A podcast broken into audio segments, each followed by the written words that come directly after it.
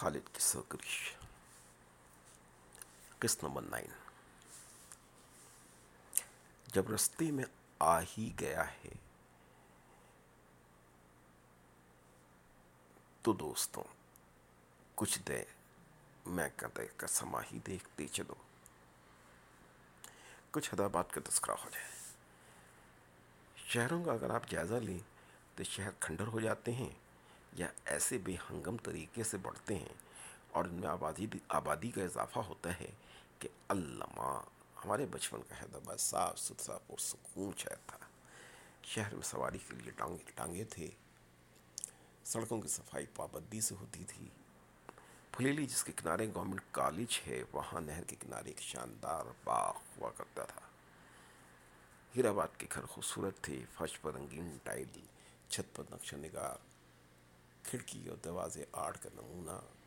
ہمارے ایک دوست وہیں رہتے تھے۔ ان سے ہی آگاہی ہوئی تھی کہ پاکستان بننے کے بعد ہندوؤں کے خالی گھر کتنی ہی خاندانوں میں بڑھ گئے۔ کچھ گھروں میں باہر کی جانب سے تہخانے ہوتے تھے۔ وہاں کئی خاندان تہخانوں میں آباد ہو گئے۔ پھر لطیف آباد جب بنا تو مختلف یونٹ کے حوالے سے محلے تھے۔ ان میں سے کچھ یونٹ پوش ایریا کہلاتے تھے unit number two three six اور آڈوبان روڈ پر بڑے پلاٹ تھے۔ بہرحال، ہمارے بچپن کا لطیف آباد ایک صاف ستھرا اور منظم شہر تھا۔ حیدرآباد میں ایرانی ہوٹل کی بہتات تھی۔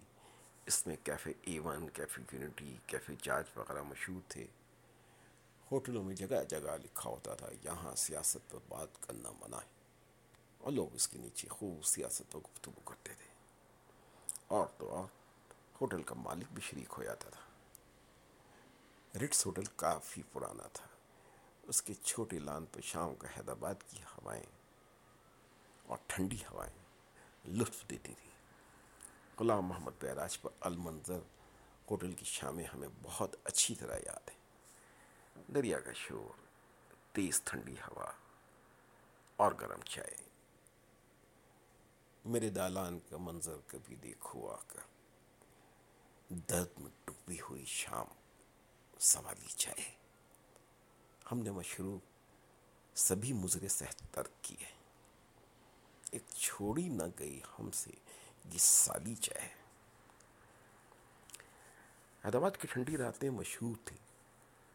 خصوصاً ٹھنڈی سڑک پر دو رویا درختوں کی وجہ سے چہل قد چہل قدمی کرنے والوں کے لیے بہت سکون کا باعث بنتی تھی۔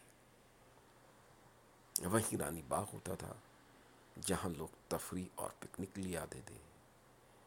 شہر میں مختلف جگہ لائبریریز ہوتی تھیں، تلک چاڑی پر برٹش کونسل لائبریری بہت مشہور تھی۔ تبدیلی تو شہر کا خاصہ ہوتی ہے۔ لطیف آباد ایک پرسکون کالونی تھی۔ پھر دیکھتے ہی دیکھتے تبدیلیاں آنا شروع ہو گئی تھیں، مگر وہ تبدیلیاں ہمارے سامنے آ رہی تھیں۔ اس لیے ہمیں محسوس نہیں ہوتی تھیں مگر جب ہم نائنٹین سیونٹی ایٹ میں کراچی آ گئے اور پھر کینیڈا ہجرت کر گئے، شکم کی آگ لیے پھر رہی ہے شہر پر شہر۔ سگے زمانہ ہیں، ہم کیا، ہماری ہجرت کیا۔ اب جب اب جب ہم اس سال جنوری ٹو تھاؤزنڈ ٹوینٹی میں حیدرآباد کا وزٹ کیا تو دل ہی بیٹھ گیا۔ شہر میں کوئی کھلی جگہ باقی نہیں رہی تھی۔ ٹریفک کا ازدحام اس قدر کا پیدل چل، پیدل چلنے میں گھر جلدی پہنچ سکتے ہیں۔ باغوں کی جگہ فلیٹ بن گئے ہیں، جگہ جگہ گندگی کے ڈھیر۔ نکاسی کا نظام ختم ہو گیا ہے، پورا شہر جیسے بغیر انتظامیہ کے چل رہا ہے۔ لسانی فسادات نے شہر کا نقشہ ہی بدل دیا ہے۔ پورا شہر مسخ ہو گیا ہے۔ سڑکیں کھلی پڑی ہیں۔ مجھے مجھے تو شہر اجنبی اجنبی سا لگا۔ کیا پوچھتے ہو حضرت کہ خالد کہاں کے ہیں؟ بستی لطیفہ آباد میں رہتے تھے، شہر حیدرآباد کے ہیں۔